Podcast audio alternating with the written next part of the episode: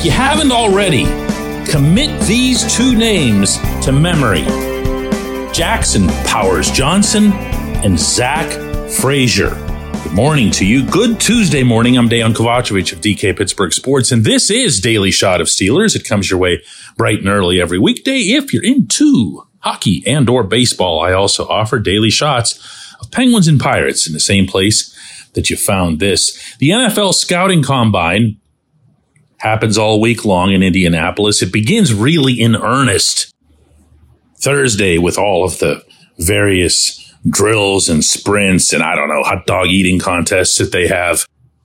And when it does, expect to hear a lot of those two names because those two are, by consensus anyway, the top centers available in the draft.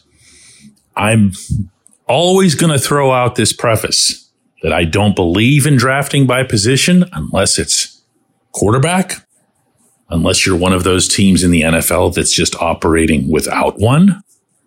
And within that, that you're picking in the top 10 because otherwise you're just not prioritizing quarterback. I advocate repeatedly that the team focuses on the best player available.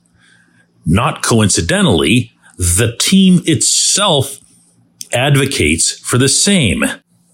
And yet, for as many times as we heard that from Mike Tomlin and Kevin Colbert, then Omar Khan as well, if you look back at the three most recent drafts, what are you going to find? Well, they needed a running back. They pretty much advertised that they were going to take a running back and they took Najee Harris. They needed a quarterback. They pretty much advertised that they were going to take a quarterback. They took Kenny Pickett. They needed an offensive lineman and just like that. And they end up with Broderick Jones. Not only that, they trade up to get Broderick Jones.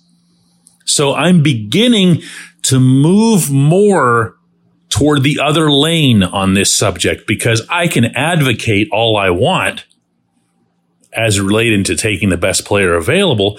But if it's more likely that they're just going to fill what they perceive as being their greatest need, then what's the point of pretending otherwise? So as I look at their greatest need from the draft perspective and understand that that's not necessarily the greatest need in general, I would say that the greatest need in general would be inside linebacker. I also believe that inside linebacker can and probably should be addressed from the outside, meaning free agency. From there, I would say that their greatest need would be defensive line. And I say that purely from the standpoint of the draft, meaning I look at Cam Hayward and his age and his coming back from a really tough injury. And I say that it, there's an at least even money bet that this will be his last season. Fair? Okay, well, I know that I have Cam. I know that I have Larry Ogunjobi. I know that I have Keanu Benton. So if I draft a defensive lineman in the first round, I can feel theoretically pretty comfortable, A, that he's going to get a fair amount of playing time because, you know, those guys are older. They're going to miss some action. And B, there's not going to be that much pressure on the young man if he comes in. Now, watch how I do this. I'm going to blow that entire thing up by saying that there really isn't an interior defensive lineman. There's no cam type in this draft. So forget that. Now, where are we? Yeah, we're back at center. Mason Cole was released. He was released for a reason, not just his own performance, but you don't let somebody like that go who's a, a good guy who can play multiple positions unless you've already got your eyes on someone that you're fairly confident that you can secure. We can speculate that that'll be a free agent, but we can probably look a little more concretely at the draft. There are draft outlooks and mock drafts that have no centers at all going in the first round. There are several of those, on the other hand, that have both Powers Johnson from Oregon and Frazier from West Virginia, both showing up in the first round. I'm not big on hypotheticals or speculation, but let's just say that the Steelers really like both of them. And let's say that the Steelers presume that they won't both be gone in the top 20 picks. I think that would be a safe thing to say.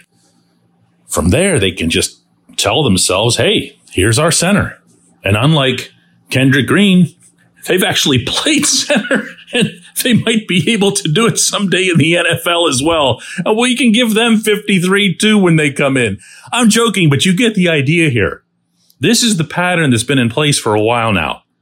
And I don't see any reason to think that pattern will be broken. I don't think it'll be broken even if, and here's where this thing crosses over into another subject, a quarterback were to fall. I do think the Steelers would be open minded to taking a quarterback, certainly somewhere in the draft, maybe in the old Mason Rudolph slot in the third round or for that matter, maybe in the Chris Oladokun slot and take him in the last round. Remember, this sort of thing doesn't matter that much to us, but they are going to walk onto the campus at Latrobe with not two, not three, but four quarterbacks. So unless you go and find yourself some undrafted Duck Hodges type, you're probably going to end up taking one. But for the first round, for the first round, watch what they've done. When we come back, J1Q.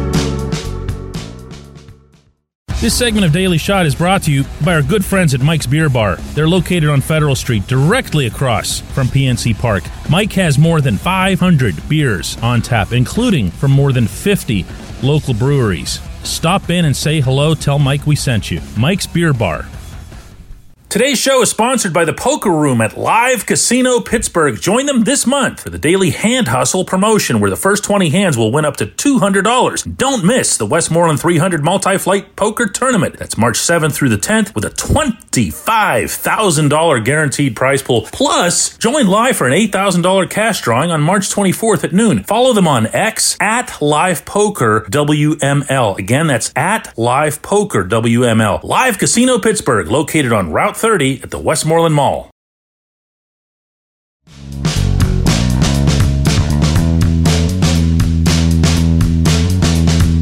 Today's J1Q comes from George, who says, DK, at some point, isn't the NFL going to have to realize that they have a quarterback development problem?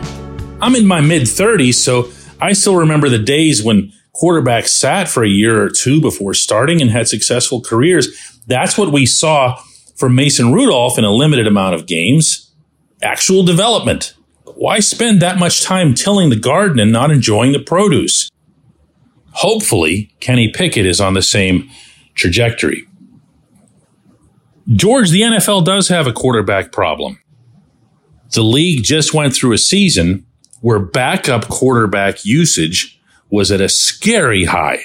You got to the point in weeks 14, 15, 16. I don't really count 17 because a lot of teams are using backup quarterbacks on purpose at that stage. But in that range, that 14, 15, 16, you were turning on what should have been impact games on your television screen only to see these two duds facing each other. And it brings the entire level of competition down. I don't say that to be disrespectful of the other 52 players on each team's roster. I say it because it's true. Those games are a challenge to stick through. They're a challenge to get motivated to watch. Now, I've made the case on this show regularly that the NFL needs a minor league. And by that, I don't mean the UFL, XFL, USFL, whatever it is that you'd want to call these things because they're not affiliated with the NFL. The NFL can't send players down and have them operate on their own terms the way you can in the National Hockey League and Major League Baseball if the NFL had such a thing, they would have a place where quarterbacks could go and play. Now, maybe it would be in a protected environment where there are different rules. You can't hit the quarterback. You can't this and that. Call it flag football or whatever. But in the minor leagues, it's different. And it's different in most sports. As an example, since I'm always giving baseball comparisons, if you send a pitcher to the minor leagues, that pitcher is on the strictest possible pitch count. I know of at least one instance where within the past decade, the Pirates fired somebody from their minor league system, meaning a coach, for exceeding the pitch limit by less than five. That doesn't happen in the big leagues of any sport. So you can make it a little bit more controlled. You can protect the quarterbacks in a way that won't offend people nearly as much because the games don't mean nearly as much.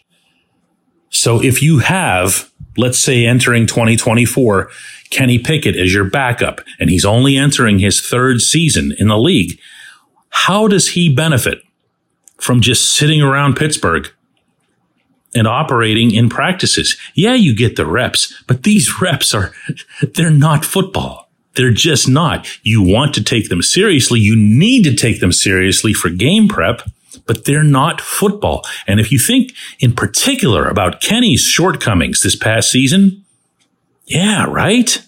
Where's he going to face a rush that's going to flush him out of the pocket so he can learn how to stand up to that, so he can learn how to be, you know, more purposeful with his throws. That's not going to happen in practice. No one's allowed to touch him in practice.